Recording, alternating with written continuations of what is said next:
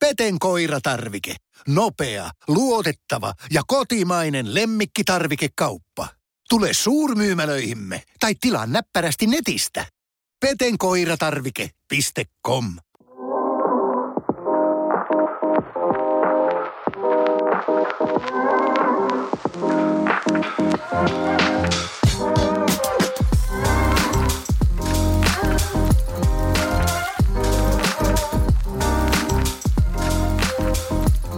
Tervetuloa kuuntelemaan IABn podcastia IAB Studiota. Tänään meillä on aiheena ohjelmallinen ostaminen ja me vastataan ekaa kertaa myös IAB-jäsenten kysymyksiin ohjelmalliseen mainontaan liittyen. Mun nimi on Pasi Rassina, toimin IABn toiminnanjohtajana Suomessa ja herran tähden olen onnellinen siitä, että, että en ole täällä podcast-studiossa yksin, vaan mulla on mukana täällä Miia ja Juuli. Haluatteko esitellä itsenne? Moikka! Mä oon tosiaan Miia Salvia. Tota, Sanomalla työskentelen programmatic managerina ja, ja tota, tosi kiva olla täällä tänään teidän kanssa. Äh, ohjelmallisen ostamisen parissa mä oon tehnyt nyt noin 12 vuotta töitä, että jonkun verran on myös historiaa tämän aiheen ympäriltä.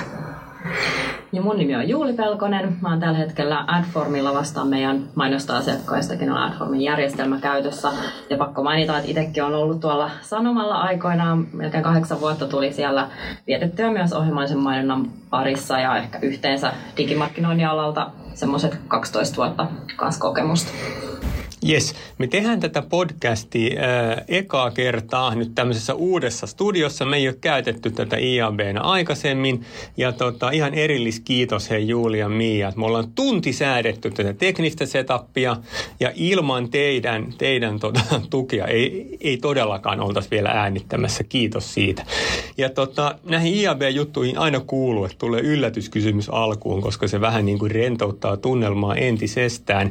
Mulle jotenkin aina niin kuin kuin tammi-helmikuu on vuoden vaikeimpia kuukausia. Mä oon hirveän onnellinen ja iloinen yleensä, mutta mua vähän ketuttaa tammi-helmikuussa. Onko teillä vinkkejä niin kuin kaikille IAB-hahmoille, jotka kuuntelee tätä? Miten pitää niin kuin omasta vireystilasta huolta tammi-helmikuussa? No mun täytyy mainita, että äh, mä oon muutaman kerran käynyt avantouimassa ja se on kyllä tosi virkistävä harrastus, että suosittelen kaikille äh, kokeilemaan, jos ei vielä ollut. Ja tietenkin tuon päälle sitten D-vitamiini ja muu, muu liikunta, niin siinä on varmaan aika hyvä kombo ehkä tähän niin kuin vuoden alkuun. Aika kova. Ennen kuin Mia vastaa, niin tarkentavia kysymyksiä Juulilta. Onko sulla tota, pipo päässä, hanskat tai sitten tuommoiset tossut? Kyllä, kaikki, kaikki. löytyy. Ja sitten on vielä tällainen Joo. kylpytakki. Joo, joo. Ko- kylpytakki. Et kaikki no niin. varusteet on kyllä kunnossa. Joo. Entä Mia? Mä kuulun kanssa vähän tähän kastiin, joka ei ihan hirveästi liputa tämän alkuvuoden puolesta. Et mä oon ihan samaa mieltä, että tammi-helmikuu on tällaisen iloisen ja valois, valoista täynnä olevan joulukuun jatkoksi aina vähän tällainen synkähkö. Mä ehkä lähtisin se, että jos otetaan Juulin neuvo tuosta avantouinnista, niin mä otan tasapainottavaksi sen, että toisenaan on sitten ihan ok jäädä sinne sohvalle myös sen viltin alle ja katsoa TVtä. Ei välttämättä tarvitse tehdä yhtään mitään. Kyllä se kevät sieltä tulee ja piristystä ja valoa sit sieltä mukana. Mutta ehkä näistä sellainen kompo. Eli semmoinen armollisuus itseään kohtaan. Mä vähän sitä mieltä, että sitäkin tarvitaan Joo. aika usein. Joo, toi on, toi on kyllä mi aika vahva statementti, koska huhujen mukaan saat ohjelmallisen mainonnan ja liikunta-alan ammattilaisia. Joo, ei ne ihan huhuiksi jää, että kyllä on, kyllä on tota, kokemusta kummastakin, mutta sanotaanko sellainen, että niin kauan kuin elämässä löytyy tasapainoa, löytyy aktiivisuutta ja löytyy sitten myös aikaa rentoutumiselle myös nimenomaan silleen, että se lähtee ihan rentoutuminen pääkopasta alkaen, niin silloin todennäköisesti menee aika hyvin. Mun vinkki palautumiseen on ehdoton spartalaisuus, eli, eli pitää niistä jäätävän kovista rutiineista kiinni myös silloin, kun ketuttaa ja käy esimerkiksi lenkillä ja kuntosalilla, vaikka se tuntuu vaikealle. Höpötelläänkö vielä vai mennäänkö ohjelmalliseen? No ohjelmalliseen. Yes. Te olette molemmat mukana IAB-ohjelmallisen työryhmässä. Juuli on PJ-roolissa ollut pitkään, Mia on ollut pari vuotta aktiivina työryhmässä. Ja me tehtiin sitten teidänkin johdolla nyt viime syksynä tokaa kertaa sitten ohjelmallisen mainonnan nykytila ja trendit tutkimus, eks näin? Ja tota, julkaistiin se webinaarissa, taisi olla marras-joulukuun vaihteessa. Meillä on sata markkinoinnin ammattilaista vastannut siihen. Meillä on julkaisijat vastannut, mainostajat, digi- ja mediatoimistot ja teknologiatoimijat. Ja me kerättiin vastaajia sitten IABn medioista ja IABn tapahtumista. Ja tarkennetaan vielä tähän alkuun ennen kuin, ennen kuin ruvetaan sitten juttelemaan itse tutkimuksesta niin me määriteltiin nyt se ohjelmallinen ostaminen niin, että me otettiin some- ja hakumainonta sitten pois tämän määrityksen alta. Eli kun me nyt puhutaan ohjelmallisesta ja vastataan IAB-jäsenten kysymyksiin, niin se on nimenomaan sitten fokusoidaan tuohon display- ja videomainonnan ohjelmalliseen ostamiseen. Mutta Miia, tuliko meille hyvä tutkimus ja, ja tota, haluatko hyvin epäreilusti kertoa, että minkälaisia löydöksiä sieltä saatiin? Mun mielestä me saatiin tosi hyvä tutkimus aikaan.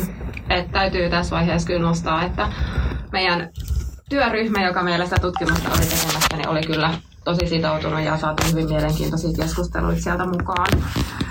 Ehkä siellä tuloksista, mitä tässä kannattaa ehkä nostaa, niin kolmannen osapuolen evästeiden katoaminen varmasti nyt tänä vuonna pitää edelleen paikkansa niin tutkimustuloksissa kuin sitten myös tulevassakin tai tämän vuoden näissä ää, teemoissa varmasti pysyy mukana. Tekoäly korostuu, rooli, mikä sillä on nyt ja ehkä mitä sieltä on sitten tulossa ja miten se vaikuttaa sitten ohjelmalliseen ostamiseen jatkossa. Paljon puhuttiin myös ohjelmallisen laajenemisesta uusiin kanaviin. Pystytäänkö sitä kautta hyödyntämään, ehkä tuomaan nostetta sitten ohjelmalliselle ostamiselle. Ja sitten myös tietosuojaan liittyvät kysymykset työllistää kaikki osapuolia, eli muuttuva lainsäädäntö varmasti sitten herättää kysymyksiä useissa. Ja sitten se, mitä me vähän sitten työryhmänkin kanssa tuossa mietittiin, niin vastuullisuus aiheena ihan hirveästi noissa vastauksissa korostunut, vaikkakin se toki puheissa tulee, mutta ehkä meidän kysymykset ei ihan sitten niin kuin sanotaan, että siellä korostuu paljon muita aiheita, ja se, että vastuullisuus ei korosta, niin ei tarkoita, ettei se olisi tärkeää. Kiitos Miia. Ja tota, markkinoidaan myös sitä pari kertaa nyt podcastin aikana, mistä tutkimus löytyy. Eli se löytyy iab.fi kautta oppaa alasivustolta, ja sieltä sen kaikki halukkaat voi käydä sitten latailemassa. Jos katsoo koko vuotta 2024, niin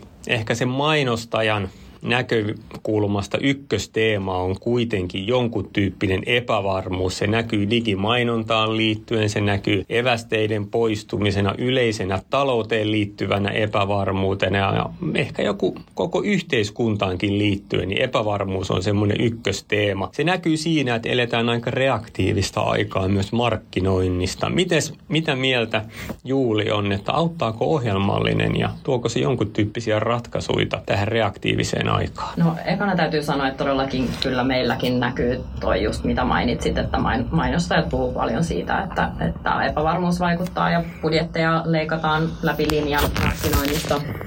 Näkisin, että ohjelmallinen nimenomaan vastaa tosi monen noista haasteista. Just tämä, että median käyttö jatkuvasti sirpaloituu, niin, niin ohjelmallinen tarjoaa ratkaisun siihen, että sä pystyt monta kanavaa helposti ostaa just yhden järjestelmän avulla ja hallita sitten sitä kokonaisuutta, eikä tarvitse jokaista sitten erikseen sopia eri julkaisijoiden kanssa. Ja sitten juurikin tämä reaktiivisuus on tosi helposti ratkaistavissa sillä, että sulla on se yksi järjestelmä, jossa sä pystyt muuttaa budjetteja, laittaa kampanjoita tauolle tai tehdä nopeita muutoksia, niin nimenomaan nämä on niitä niin ohjelmallisen hyötyjä. Just. Ja sitten ihan pakko mainita, kun sanoit tuossa, että ohjelmallinen display ja video, niin ennen kuin kaikki kuulijat siellä tulee lankoja pitkin, niin tokihan siellä on sitten audiot ja ulkomainontaa muukin, mikä menee myös ohjelmallisen piiriin, että tämä just, mitä Miakin sanoi, että ohjelma laajenee paljon, niin tämä on, nähdään jo tänä päivänä, että ohjelmallinen on paljon muutakin kuin vain displayta ja videota. Hyvä. Me kaikki tykätään näistä nousevista kanavista, eikö näin? Kyllä. Mennäänkö hei äh, IAB-jäsenten kysymyksiin. Ollaan siis kysytty IAB-jäseniltä ää, asioita, mitä he haluavat tietää ohjelmalliseen mainontaan liittyen. Ja sitten tota, minä kysyn ja ammattilaiset vastaavat. Kysymyksiä tuli itse asiassa aika hyvin, paljon enemmän kuin mä itse, itse oletin. Ja kaikki me ei, ei ehitä vastaan. Mutta meillä on semmoinen, onko meillä vajaa kymmenisen kyssäriä, mihin me sitten niin kuin vastaillaan. Ja aloitetaan aika perusteista. Niitä ei kannata ikinä unohtaa. Haluatko Miia selittää muutamalla sanalla? Sanalla. Mikä on ohjelmallinen ostaminen tai mitä se on? Aiheenahan ohjelmallinen on aika monitahoinen. Että se, että saadaan tiivistettyä se sellaiseen tota, pieneen pakettiin, niin voi olla aika haastavaa, mutta katsotaan, miten mä onnistun tässä. Mutta ehkä semmoisena niin kun pohjalinjauksena haluaisin kuitenkin muistuttaa sitä, että ohjelmalliin on yksi ostotapa kaikkien muiden joukossa. Eli periaatteessa niin kun ostat sitten mediatilaa millä tahansa, niin ohjelmallinen on yksi väylä, väylä ostaa sitä siellä. Mutta se, minkä sitten ohjelmallinen ehkä niin kuin, mitä siellä koetaan, että mitkä siihen vahvasti liittyy, niin on mitä Julikin tuossa mainitsitte tuossa edellisessä kohdassa, niin reaaliaikaisuus. Eli se, että pystytään reaaliaikaisesti muokkaamaan on aika tyypillinen ominaisuus ohjelmalliselle. Pystyt optimoimaan niitä kampanjoita ja muutoksia silloin, kun tarvii. Ja ehkä kolmas sellainen, minkä nostaisin, niin on se, että sä pystyt ostamaan useamman julkaisijan inventaaria samalla kertaa. Eli ei tarvitse käytännössä varailla kampanjoita eri julkaisijoilla, vaan pystyt sitten hyödyntämään diilejä tai sitten avoimen puolen inventaaria samassa kampanjassa ja sitä kautta sitten hyödyntämään niitä tota, diilejä tai inventaareja, mitä sulla siellä on, niin mitkä toimii kampanjassa parhaiten. Et ehkä yhteenvetona ostotapa muiden joukossa, reaaliaikaista mainontaa mahdollisuus muokata ja sitten pystyy hyödyntämään useamman tota, julkaisijan inventaaria samalla kertaa. Ymmärretäänkö me juuri samalla lailla kuin Mia ohjelma? No kyllä, ei ole kyllä paljon uh, uh, hyvä, joo, joo. Sitten hei seuraava kyssäri, tämä menee sitten Juulille. Öö, no entä miksi, miksi yrityksen kannattaisi käyttää enemmän fyrkkaa ohjelmalliseen mainontaan? No me te, tosiaan tuossa tutkimuksessa myös kysyttiin, että mitkä koetaan ohjelmallisen mainonnan hyödyksi. Niin ne oli just näitä optimointialgoritmien hyödyntäminen nousi siellä ykkösenä, eli juurikin tämä, mistä ollaan puhuttu, että pystyy helposti kilpailuttaa medioiden välillä ja varmistaa sitä, että saa sitten parasta mahdollista inventaaria parhaita tuloksia sitten sen optimoinnin ja algoritmien kautta. näkisin, että kontrolli on myös tosi isossa osassa on se, että sä pystyt itse helposti määrittämään sen, että mitä ostat ja miten ostat ja millä mittareilla. Ja sitten tietysti noiden mittareista tuli mieleen se mittareiden yhteismitallisuus myös, että monestihan julkaisijoilla saattaa tulla vähän erilaisia raportteja ja muita, se on vaikea sitten tehdä vertailu näiden välillä, niin se on sitten helppoa myös sitten yhden järjestelmän kautta. Sitten tietysti tämä läpinäkyvyys ja se, että sä omistat sen järjestelmän, sä omistat sen datan itselläsi, jolloin sä pääset sitten helposti, jos, jos vaihdat vaikka toimintamalleja tai vaihdat toimistoakin tai muuta, niin sulla edelleen säilyy sit se omistajuus siellä siihen sun omalle datalle ja pystyt sitä sitten hallinnoimaan ja seuraamaan tarkkaan. Niin siellä on tosi monta hyötyä, sanoisin tosi monta syytä ostaa ohjelmallista ja ehkä, ehkä vielä niin tuohon se, että puhuttiinmekin tuosta ohjelmallisen kolmannen osapuolen evästeiden poistumisesta ja jotkut sitten ehtii jo huudella, että ohjelmallinen kuolee sitä kautta, niin sanoisin, että monta hyötyä edelleen jää myös senkin jälkeen, kun nämä kolmannen osapuolen evästeet poistuu, että ratkaisu on jo ja niin kuin, hyviä juttuja, mitä siellä pystyy edelleen tekemään. Et ei, en näkisi kauheasti huolta siitä. En minäkään, ja kyllähän niin kuin dataahan on myös paljon muuta kuin kolmannen osapuolen dataa, niin tuota, mm. muun muassa ensimmäisen osapuolen dataa vaikka, vaikka miten paljon. Mm. Yllätyskysymys Juulille, osa kakkonen. Minkälaista, tota, onko saanut mitään koulutusta ohjelmalliseen mainontaan, ohjelmalliseen ostamiseen liittyen? Miten, miten susta on tullut, niin kuin, miten, miten, miten, minkälaisia kyvykkyyksiä tarvitaan, kun ruvetaan, niin kuin halutaan ruveta käyttämään niitä järjestelmiä? Nyt oli vähän tällainen, mitä sä täällä istut ja selität muille, kun ei koulutustakaan taustalla. Mutta onko kellään? No tota, varsin, tietääkseni niin kuin ohjelma, niin kuin tietenkään erikseen mitään koulutusohjelmaa on. Että mulla on niin kuin itsellä niin kuin insinööriopinnot taustalla, että sitä kautta niin kuin te- teknologia ja tekniikka on tuttu ja tietysti ongelmanratkaisukykyä ja kaikkea tämmöistä tarvitaan paljon ohjelmallisessa valitettavasti. Mutta sitten tietysti markkinoinnin kautta kyllähän niin kuin opiskellaan jonkin verran niin kuin display-mainontaa tämmöistä että hyvin eri lähtökohdista mun mielestä on ihmiset tällä hetkellä tässä niin ohjelmallisen maailmassa, mikä mun mielestä on tosi hieno asia. Joo. Ehkä tuossa olisi IA, IABillekin joku rooli sitten, mm. niin kuin kouluttaakin ihmisiä tähän ohjelmalliseen mainontaan. Hienoa siitä. Ei voi tietää, ei voi tietää. Joo, joo. Totta, jatketaan hei jäsenten kysymyksillä. Haluatko Mia ottaa seuraavan? Joo. Saanko kysyä? Totta kai. Mahtavaa. palata tuohon edelliseen kysymykseen? Siis ehdottomasti saat. Kun puhutaan niin kuin nimenomaan, kun Juuli tuossa sanoi, että pelätään ohjelmallisen kuolemaa jo siitä, että jos kolmannen osapuolen evästeiden käyttö tuosta romahtaa, niin sen haluaisin nostaa, että eihän kolmannen osapuolen evästeet ole pitkää aikaa toiminut kaikkialla. Eli meillä on paljon sellaista mainontaa, missä ne ei toimi. Eli näitä vaihtoehtojahan on käytetty jo. Mm. Toki niiden rinnalle tulee sitten paljon lisää. Kun ne poistuu nyt sitten niin sanotusti näistä viimeisimmistäkin paikoista. Joo. Mutta että voi olla, että todennäköisesti sitä dataa on hyödynnetty jo muullakin tavalla aikaisemmin kuin pelkästään kolmannen osapuolen evästeiden kautta. Joo. Mia, mun piti sulta kysyä vielä se, että miten sä oot oppinut ostamaan ohjelmallisesti? Aa, opettelemalla Itse? Joo. käytännössä.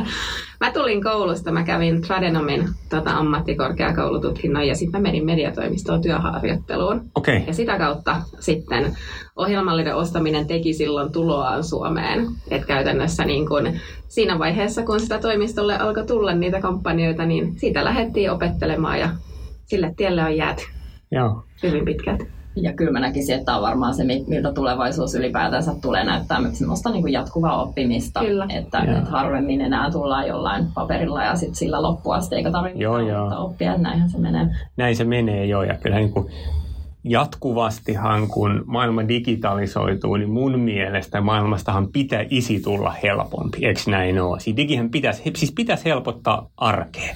Samalla lailla kun me tultiin tänne podcast-studioon ilman mitään ohjeita ja opastusta, me saatiin tämä tunnissa tekninen setappi kondikseen. Ongelmanratkaisua parhaimmin. Kyllä, ladattiin monta ö, äänitysapplikaatioa ja vastaavaa. Mä varmaan maksan niistä sitten seuraavan vuoden, mutta se on eri juttu.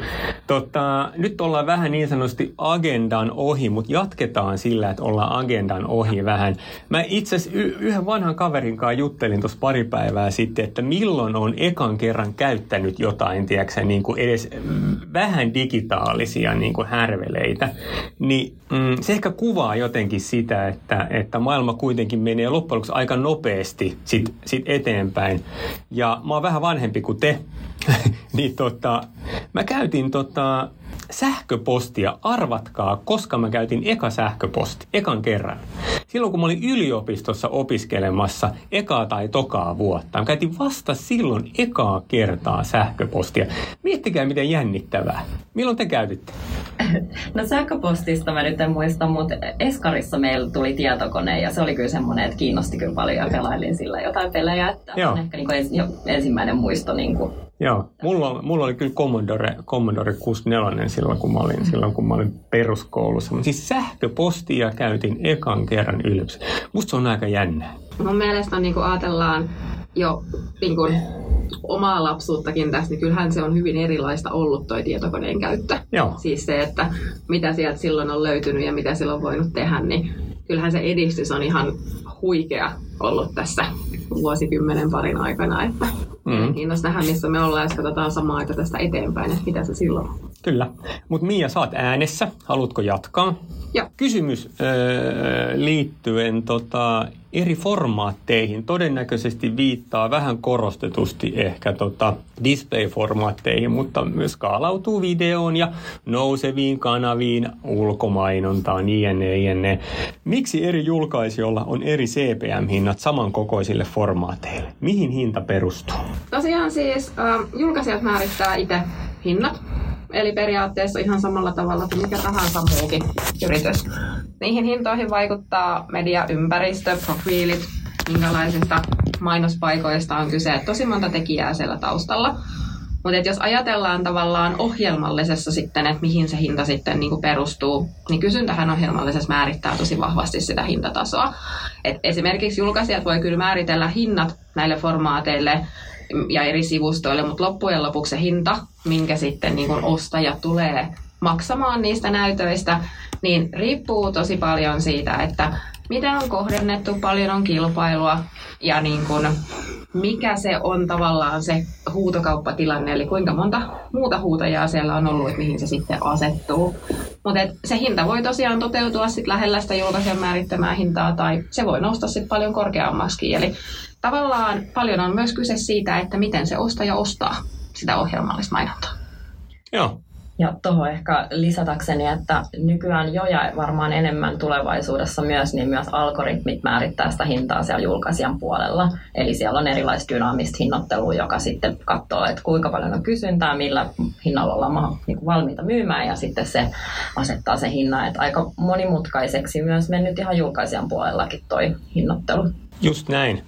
Tota, hyviä vastauksia. Ja tota, on tuossa varmaan samaa logiikkaa kuin myös ei-digitaalisessa maailmassa. Eli, eli kyllähän niin kuin erityyppiset mediaympäristöt ovat sitten eri hintaisia ja niitähän saa sitten median omistaja hinnoitella, miten parhaaksi katsoa. Tota, kysymys numero neljä. Mennään ehkä vähän teknisempään puoleen. Ja mä luulen, että Juuli on valmistautunut kertomaan kansankielellä, mikä on header bidding ja miten se toimii, kuka sitä käyttää.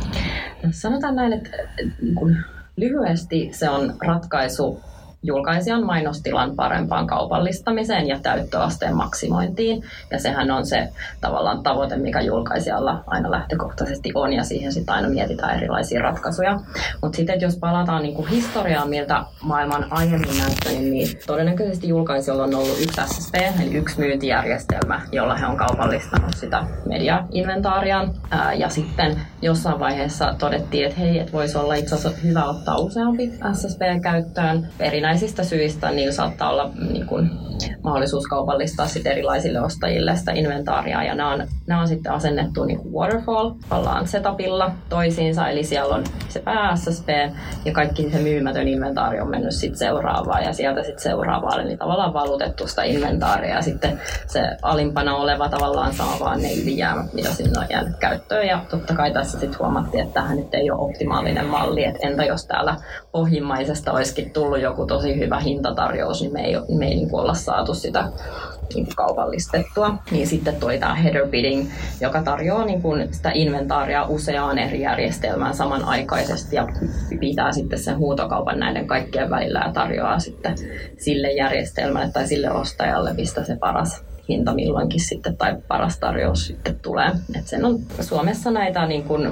suurimmalla osalla julkaisijoita on header bidding käytössä ja siellä on sitten muutamia SSPitä, että me ei ehkä olla lähdetty hirveän hurjaan setappiin, että siellä olisi niin kymmeniä eri järjestelmiä käytössä, mutta et sanotaan semmoinen muutamia järjestelmiä sitten tässä header bidding setupissa on aika tyypillistä olla. Joo, ja eikö siinä vesiputousmallissa, niin eikö siinä aina niin kuin, vähän hävinnytkin aina, kun mennään vesiputouksessa eteenpäin, niin jotenkin vaan katoaa näyttöjä jonnekin teknisiin mm, häiriöihin, jne, jne, jne. Ja monesti se oli sitä aika hidasta myös, että se sitten aiheuttaa latenssia siihen saittiin ja muuta ja siihen mainonnan lataukseen, jolla viabilityt ja tämmöisetkin saattoi olla sitten matalampi, että siinä oli aika monta niin kuin, huonoa. Joo. Toivottavasti oli tarpeeksi kanssa. Se oli hyvä, itse asiassa tosi hyvä. Ja onhan siinä varmaan keksinyt jonkun tyyppinen vastuullisuusleijerikin, että mitä enemmän niitä kutsui menee ja ketjui tulee, niin kyllähän, niin kuin, kyllähän niin kuin energiaa kuluu kanssa. Ei, joo, ja saaks ihan nopeasti muuten tohon? Saa. Tota, koska tämä vastuullisuus, kuten Mia sanoikin, niin on tosi, tosi iso aihe. Mutta musta tuntuu, että nyt on vähän liikaakin markkinoilla jotenkin laitettu semmoista punaista viittaa niin ohjelmallisen ympärille juurikin tästä niin kuin että nämä kauheat SSD-järjestelmät aiheuttaa mm. paljon päästöjä, niin ainakin meidän niin kuin, lukujen mukaan, mitä Adformilla ollaan nähty, niin itse asiassa ne luvut on tosi hyviä, tosi matalia juurikin sen takia, että ostetaan diilien kautta tiettyjä julkaisijoita, ja vaikka siellä olisikin muutama SSP, niin ei kyllä näitä lukuja ole niin kuin meidän näkökulmasta heilauttanut, että, että ei ole niin kuin mitään hätää kyllä Suomen niin kuin ohjelmallisella tekemisellä niin kuin tähän päästöihin liittyen, että Joo. ei ole nähtävissä mitään isoja niin kuin, päästöjä, vaan ne on enemmän tulee sit sieltä niin kuin, äh, julkaisijoimista, niin kuin sisällönhallintajärjestelmistä ja tämmöisistä itse asiassa ne isoimmat päästöt sen sijaan, että ne olisi ne SSP ja ESP. Just näin. Se on hyvä ja sitten tietysti Suomi on pieni, suht pieni markkina kuitenkin, niin meillä ei välttämättä ihan semmoisia ketjuja ole kuin jossain, jossain, jossain isoissa sitten britti, jenkki saiteella tai näin poispäin. Joo. Onko Mialla jotain kommentoitavaa tähän väliin? Ei oikeastaan mun mielestä oli aika kattavasti sanottu. Ja musta on hyvä, että vaikka siinä meidän tutkimuksessa vastuullisuus ei sinänsä noussut hirveän niin kuin, koettu juuri sillä hetkellä niin kuin tärkeäksi trendiksi, niin mun mielestä tällaisista asioista on hyvä myös keskustella ja tuoda esille, koska ne kuitenkin on, sanotaanko sellaisia plusmerkkisiä asioita, mitä kannattaa nostaa, koska mehän tehdään tätä oikeasti aika vastuullisesti, tätä ohjelmallista meillä täällä Suomessa. Oikein hyvä. Tämä seuraava kyssäri on ehkä tullut multa salanimellä. Tämä on asia, mitä mä oon itse miettinyt vuosikymmeniä, mutta en ole ikinä uskaltanut kysyä. Ja tota, Second Price Auction, ihan järjetön juttu mun mielestä. Kuka sen on keksinyt, miten se toimii, onko se vallalla oleva tapa ostaa myydä ohjelmalle? Siis ihanaa Pasi, että sä paljastit, että se olit sinä, koska mä olin silleen, että haluan tietää, kuka tän on kysynyt. Mä haluaisin keskustella tämän ihmisen kanssa. No itse se olin minä, se olin minä. Tämä on ainoa kysymys, minkä mä itse tänne, itse tänne pistänyt. Tämä ei ole tullut IAB-jäsenillä, vaan IAB-toimista. No, saanko mä kysyä Pasi, minkä takia se on mielestä järjetön? Mua siis ihan kiinnostaa ymmärtää. Mutta eikö se eh, nimensä mukaisesti second price auction, eikö se niinku toka korkein Joo, sitten niin kuin voita sen. Kyllä. Mutta miten, siis niin kuin, se, mun mielestä se on ihan niin kuin, niin kuin miksi niin kuin toka korkein? Niin. Eikö, se, eikö se kuitenkin sitten, että se, niin kuin se äh, korkein, korkein pidaus voittaa? Miksi niin kuin toka korkein? Onko se, niin kuin, No, onko se jotenkin humalassa keksitty vai? Tai siis se tarkoittaa sitä, että se, joka on niin kuin pidannut eniten, niin se voittaa kyllä sen näytön, mutta se maksaa sen toiseksi korkeimman pidin. Tätä mä en itse asiassa tiennyt. Joo, No kyllä se just- ensimmäinen voittaa Joo, sen joka joo et ei, ei hurota siitä. Et kyllä sä Pasi, kun sä tarjoat isoimman summan, niin sä kyllä saat sen näytön. Mutta itse asiassa se on aika turvallista monelle ostajalle, että et sentään ei tarvi maksaa ihan täyttä summaa kuin mitä on tarjonnut. Mutta joo, ihan mielenkiintoinen kysymys. Ja siis täytyy sanoa, että on erilaisia malleja. On just tämä second price auction ää, ja sitten nyt vallalla oleva tämä first price auction, mihin ehkä viittasit kanssa. Että, et se, ja se on se, että kun sä tarjoat Pasi ky- 10 euroa, niin sä maksatkin sen Joo. 10 euroa. Mutta jos sä tarjoat 10 euroa ja Mia tarjoaa 8 euroa, niin second price-mallin mukaan sä maksat 8 euroa ja yhden sentin. Eli Joo. nyt Pasi, ootko edelleen sitä mieltä? Ei, kun itse asiassa mä oon ruvennut tykkäämään tuosta second price auctionista. Siis IAB-toiminnanjohtajahan niin kuin on nimenomaan niin kuin digimainonnan generalisti. En tiedä mistään hirveästi. Niin siksi mä voin tehdäkin virheitä. Mm. Ja Se on tota, hienoa, että sä pystyt niinku tälleen myöntämään ja sit sä voit vaihtaa suuntaa. kyllä, siis ootas nyt. Second price auction, se joka bidaa korkeimman voittaa, mutta se maksaa sen toka korkeimman Juuri näin. Plus yksi sentti. hinnan plus yksi sentti. Ja oliko se plus yksi sentti kans siinä äh, first price auctionissa? Siinä, siinä maksetaan se, mitä on niinku tarjottu. Just se 10 euroa tai 2 euroa. Joo. Wow. Siis Nyt, joo. jo. Ja vieläkin. Joo, mutta tosiaan siis aikoinaan ohjelmallinen on lähtenyt tällä second price-mallilla ää, ja, ja toimittiin sillä pitkään. Ää, muutos tapahtui siinä 2019, kun Google teki päätöksen, että he haluavat niin kuin yhtenäistä heidän huutokauppamalleja, jolloin sitten moni kotimainenkin julkaisija totesi, että, että okei, että muutetaan mekin tähän first price- price-malliin. Et sitä muistan silloin myös pohdittiin siinä, että halutaanko me muuttua, muuttaa tähän, koska se second price tuntui toimivan hyvin ja se oli semmoinen totuttu malli. Mm. Et se oli vähän sellainen pelottavakin muutos, mitä, mitä silloin mietittiin. Ja tavallaan itse asiassa julkaisen näkökulmasta silloin ehkä pelättiin myös sitä, ettei se hinta nouse liikaa. Ähm, se ei itse asiassa ollut mikään niin kuin julkaisijoiden itse tahtoma malli, ainakaan niin kuin suomalaisten näkökulmasta. Ja siinä ehkä jotkut ostajatkin sitten oli vähän, että, että onko pakko nyt siirtyä tähän, mutta sitten ehkä todettiin tosiaan se, että haluttiin yhtenäistää sitä vallalla olevia niitä malleja, niin siirryttiin siihen. Ja itse asiassa silloin huomattiin, että ne hintatasot kyllä lähti vähän kasvuun, kun meni, mentiin siihen first price-malliin, mutta sitten niillä erilaisilla toimenpideillä pyst, niin kuin pyrittiin sitten niin kuin tasaamaan, ettei ne nousisi. Mutta se, se, että haluatko maksaa sen 8 euroa plus 1 sentti vai 10 euroa, niin no toki siinä sitten muut, muutetaan ostoja, muuttaa ostotapaansa ja käyttämiä algoritmeja ja sitten vastaamaan näitä niin kuin vallalla olevia Joo. hintamalleja, niin et sinänsä tällä hetkellä musta tuntuu, että se toimii ihan hyvin, että videomainonnassa taitaa olla paljon edelleen second price mallia, mutta sitten tällaisessa tyypillisessä display-mainonnassa taitaa olla se vallalla oleva tämä first price. Mutta sanoisin, että se on ostajan vaan tärkeä ymmärtää, että kumpi siellä on käytössä, niin osaa sitten ostaa ja tietää vähän, että miten, miten ne toimii.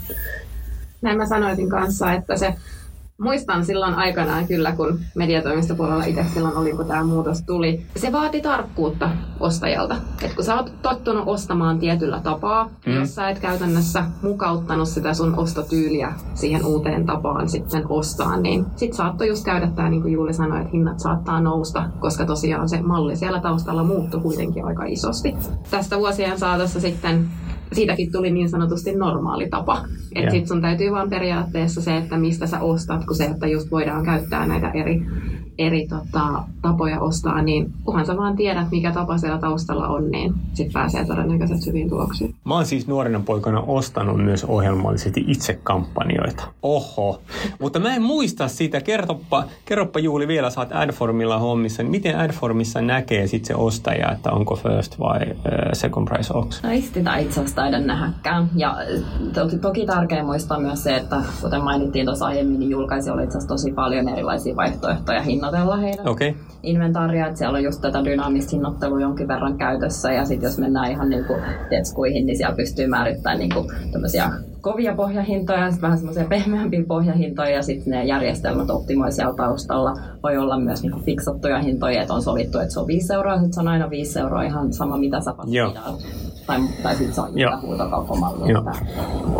Mutta näitä ehkä siellä ostopuolella ei välttämättä näe järjestelmistä, että ne pitää Okei. enemmän sit sopii. Joo, ja tietää. Joo. Alright. Kiitos. Puhutaan soft floor priceista sitten seuraavassa äh, ohjelmallisen mainonnan äh, podcastissa. Joo. Mutta nyt mennään Mia ikuisuusaiheeseen, jonkun kysymy- tai kysyjän, kysyjän mukaan ikuisuusaiheeseen. Ohjelmallinen nousevissa kanavissa, viitataan siis audioon ja ulkomainontaan esimerkiksi. Tästä on puhuttu jo vuosia ja Ilmeisesti mitään ei oikein tapahdu ainakaan isosti. Mitä pitäisi tapahtua, että pallo alkaisi pyörimään oikeaan suuntaan kovasti? Mä luulen, että tässä voisi olla myös yksi näkökulma, vähän se missä puhuttiin tuosta, että onko ohjelmalliseen olemassa koulutusta. Niin kun tulee uusia järjestelmiä, uusia kanavia, niin se tuo mukanaan aina uusia juttuja, joita pitäisi osata. Joko sitten optimoida, rakentaa kampanjoita. Ja jos sitä ei ole aikaisemmin tehnyt, ja jos sitä esimerkiksi just vaikka koulutusta ei ole saatavilla, niin se hidastaa sitä kehitystä. Eli tarvitaan niitä, jotka on aikaisemmin tehnyt ja sitten he pääsevät opastamaan seuraavia ja sitä kautta lähtee pallo sitten vähän niin kuin pyörimään. Mutta kyllä mä sanoisin, että jos me saataisiin vähän enemmän osaamista tälle alalle, saataisiin laajennettua sitä, niin se varmaan pistäisi vauhtia vähän tähänkin. Mutta toisena ehkä sitten mietin myös sitä, että meillä on tapoja tällä hetkellä ostaa niitä kanavia, mitä lisähyötyä me saadaan siitä, että me tuodaan se ohjelmalliseen. Jos me pystytään todentaa, että siellä on oikeasti saatavissa hyötyjä, on ne sitten kustannushyötyjä, ajankäyttöhyötyjä tai muita, niin todennäköisesti sekin vauhdittaa sitä. Että niin kuin sanoisin, että kun lähdetään rohkeasti testaamaan, niin, niin tota, sitä kautta löydetään ne edut ja hyödyt, mitä siellä sitten voidaan saada irti. Mm, hyvä vastaus. Muistaakseni siinä meidän ohjelmallisen tutkimuksessa äh, yksi este tälle kehittymiselle oli myös järjestelmät ja että ne ei ole ihan valmiita vielä siihen muutokseen. Ja kyllähän nämä uudet kanavat tavallaan vaatii vähän erilaisia ää, niin kuin setappeja kuin mitä noin perinteiset display-mainonta esimerkiksi vaatii, niin sekin, että ne järjestelmät toimisi ää, juuri oikein, niin vaatii myös aikaa jonkin verran, mutta ihan samaa mieltä kuin Miankaan just noista, noista syistä myös. Joo, itse tykkään noista uusista kanavista kanssa aika paljon ja olen tätä miettinyt, että mitä pitäisi tapahtua. Allekirjoitan kaikki, mitä, mitä te sanotte, mutta ehkä sanoisin vielä sen, että sehän tarvii, sit se tarvii sen ostajapuolen, eks näin, ja myyjäpuolen, ja sitten se tarvitsee tekkiä siihen väliin. Ja jotenkin tuntuu, että siinä on semmoista, niin kuin, nyt, miten mä sanon nätisti, mutta semmoista niin kuin tietyn tyyppistä asemien niin kuin hakemista sitten kuitenkin. Ehkä mä sanoisin, että jos jotain isoa pitäisi tapahtua, niin jos se ostajapuoli niin kuin nyt näkyy, esimerkiksi ulkomainonnassa on tullut tosi paljon isoja pintoja niin kuin myyntiin ohjelmallisesti. Nehän puhuu siellä ulkomainospuolella statement-pinnoista, eli niistä kaikkein hienoimmista, mitä niillä on. Kun niitä tulee sinne myyntiin, sehän on niin kuin siis niin premiumia kuin olla ja voi. Ja tuommoiset voi olla semmoisia, jotka niin kuin oikeasti kääntää sitä markkinaa. Että se ei mene niin kuin, se ei ole niin kuin evoluutio, vaan sit voi tulla revoluutio sit sitä kautta. Mutta näinhän se just on, että tavallaan meillä pitää olla inventaaria tarjolla, että sitä voidaan sitten ostaa. Joo. Periaatteessa, niin kun, jos ei ole mitä ostaa, niin kyllähän se sitten, että ehkä meillä just ei ole ollut tavallaan niin kun tarjollakaan ehkä aikaisemmin, että nyt ollaan ehkä päästy siihen, että päästään just testaamaan ja sitä kautta luoda hyviä tuloksia ja päästä jatkaa eteenpäin. Joo, ja se on jännä sitten, että kun me ollaan pidetty noita nousevia kanavia IABn aika paljon esillä, ja me ollaan puhuttu sitten tota, muun muassa ohjelmallista ostamisesta nousevissa kanavissa. Tietyillä markkinoilla ollaan menty tosi nopeasti, nopeasti eteenpäin. Kaikki sanoo, että miksi näin on menty, niin se on lähtenyt enemmänkin sieltä niin kuin median omistajan puolelta. Että ne on halunnut pushaa tiettyä ostotapaa. Ne on lähtökohtaisesti tarjonnut siellä ohjelmallisesti jotain parempaa kuin muualla tai jotain täysin uniikkia. Että se on ollut selkeästi niin kuin jollain tavalla niin kuin, se on niin kuin insentiivi ostaa sitä kautta. Että se on niin kuin heidän painopiste, että tulee ohjelmallista fyrkkaa. Tota, loppukysymys teille ja itselleni kanssa. Mitä toivotte, että meidän ohjelmallisessa markkinassa tapahtuu tämän vuoden aikana? Mä en tiedä, onko tämä toive, mutta tämä on arvaus ja veikkaus ja usko ehkä siihen, mitä seuraavan vuoden aikana tapahtuu. Ja mä luulen, että tekoäly tulee ottaa roolia ohjelmallisessa enemmän vielä. Et tokihan niin kun ohjelmallinen ostaminen on perustunut algoritmeihin käytännössä aina, mutta luulen, että sinne tulee tekoälystä vielä uusia ominaisuuksia mukaan. Mä ehkä koen, että tekoälyssä on hyviä puolia ja sitten siinä on ehkä semmoisia kysymyksiä herättäviä puolia. Ja vähän sellainen, minkä mä nostin siihen mun mun kommenttiin siinä tutkimuksessakin, että muistetaan se tavallaan, niin kuin, että mitä me voidaan käytännössä oppia ja mitä hyötyjä me voidaan tekoälystä saada, mutta kuitenkin se, että miten me voidaan käyttää sitä turvallisesti ja miten huomioidaan sitten, että se mitä siellä tapahtuu tekoälyn toimesta, niin on kuitenkin jollain tavalla kontrolloitua että ei sitten päädytä siihen tilanteeseen, että tapahtuukin jotain sellaista, mitä ei välttämättä olisi haluttu, että. Niin mä näen, että se on paljon mahdollisuuksia, mutta että pieni semmoinen varaus kannattaa kuitenkin pitää siinä, että ollaan sitten myös kartalla siitä, mitä se tekoäly tekee. Yes. No, mä en voi olla mainitsematta kolmannen osapuolen evästeitä, että Chrome tosiaan on nyt, tai Google ilmoittanut, että tämän vuoden aikana katoaa lopullisesti heidänkin osaltaan nuo evästeet. No, tapahtuuko se nyt tänä vuonna vai milloin, niin me silti jo nähdään, että lähes puolet meille tulevasta liikenteestä, eli mitä me Adformilla nähdään, niin ei sisällä enää kolmannen osapuolen evästeitä.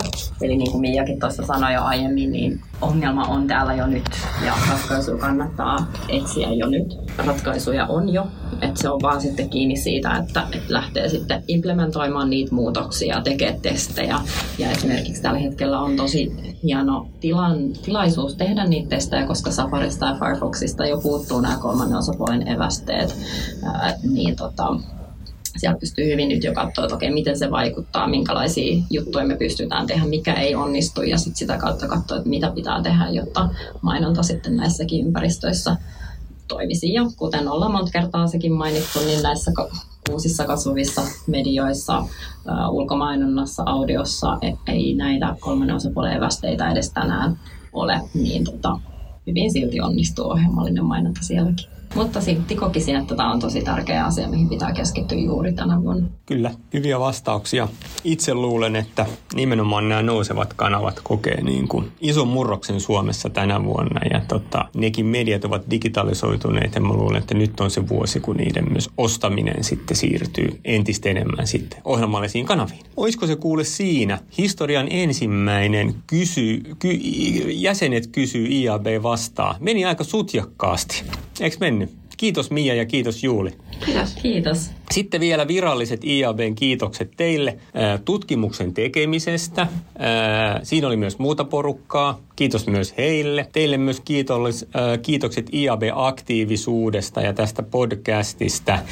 Ja tota, myös jäsenille kys, kiitos siitä, että teitte oikeasti aika hyviä kysymyksiä. Että tota, niihin oli ihan kiva vastata ja saatiin kiva tarina. Et eka oli peruskyssäreitä aika paljon ja sitten mentiin, mentiin vähän vähän vaikeampaankin sitten teknisempään suuntaan. Tähän ihan loppuun Juuli voisi vielä ohjelmallisen työryhmän äh, PJ-roolissa markkinoida meidän työryhmää. Meillä on iso työryhmä, tosi hyvin toimiva työryhmä. Kerro vielä, hei, miksi siihen kannattaisi tulla mukaan? Tota, että, joo, täytyy sanoa, että on kyllä tosi kiva työryhmä. Meillä on ihan valtavasti porukkaa, aktiivista porukkaa siinä työryhmässä siellä oppii paljon uutta. Me yritetään melkein joka kerralle ottaa joku mielenkiintoinen aihe, mistä päästä oppimaan ja nimenomaan keskustelemaan. Mä sanoisin, se, että se yksi iso hyöty on se, että sä pääset tapaamaan ihmisiä alalta, jotka on kiinnostuneet samoista asioista kuin sinä ja pääset oppimaan ja juttelemaan aiheesta, niin nämä on kyllä ehdottomasti ne hyödyt siitä. Sanoisin, että erityisesti toimisto- ja mainostaa asiakkaita tarvitaan tähän työryhmään lisää, niin sinne vaan messiin. Ja meillä on oikeasti tosi kivaa siellä. Niin on, Yeah. kyllä. Se oli hyvin markkinoitu. Kiitos. Kiitos. Kiitoksia.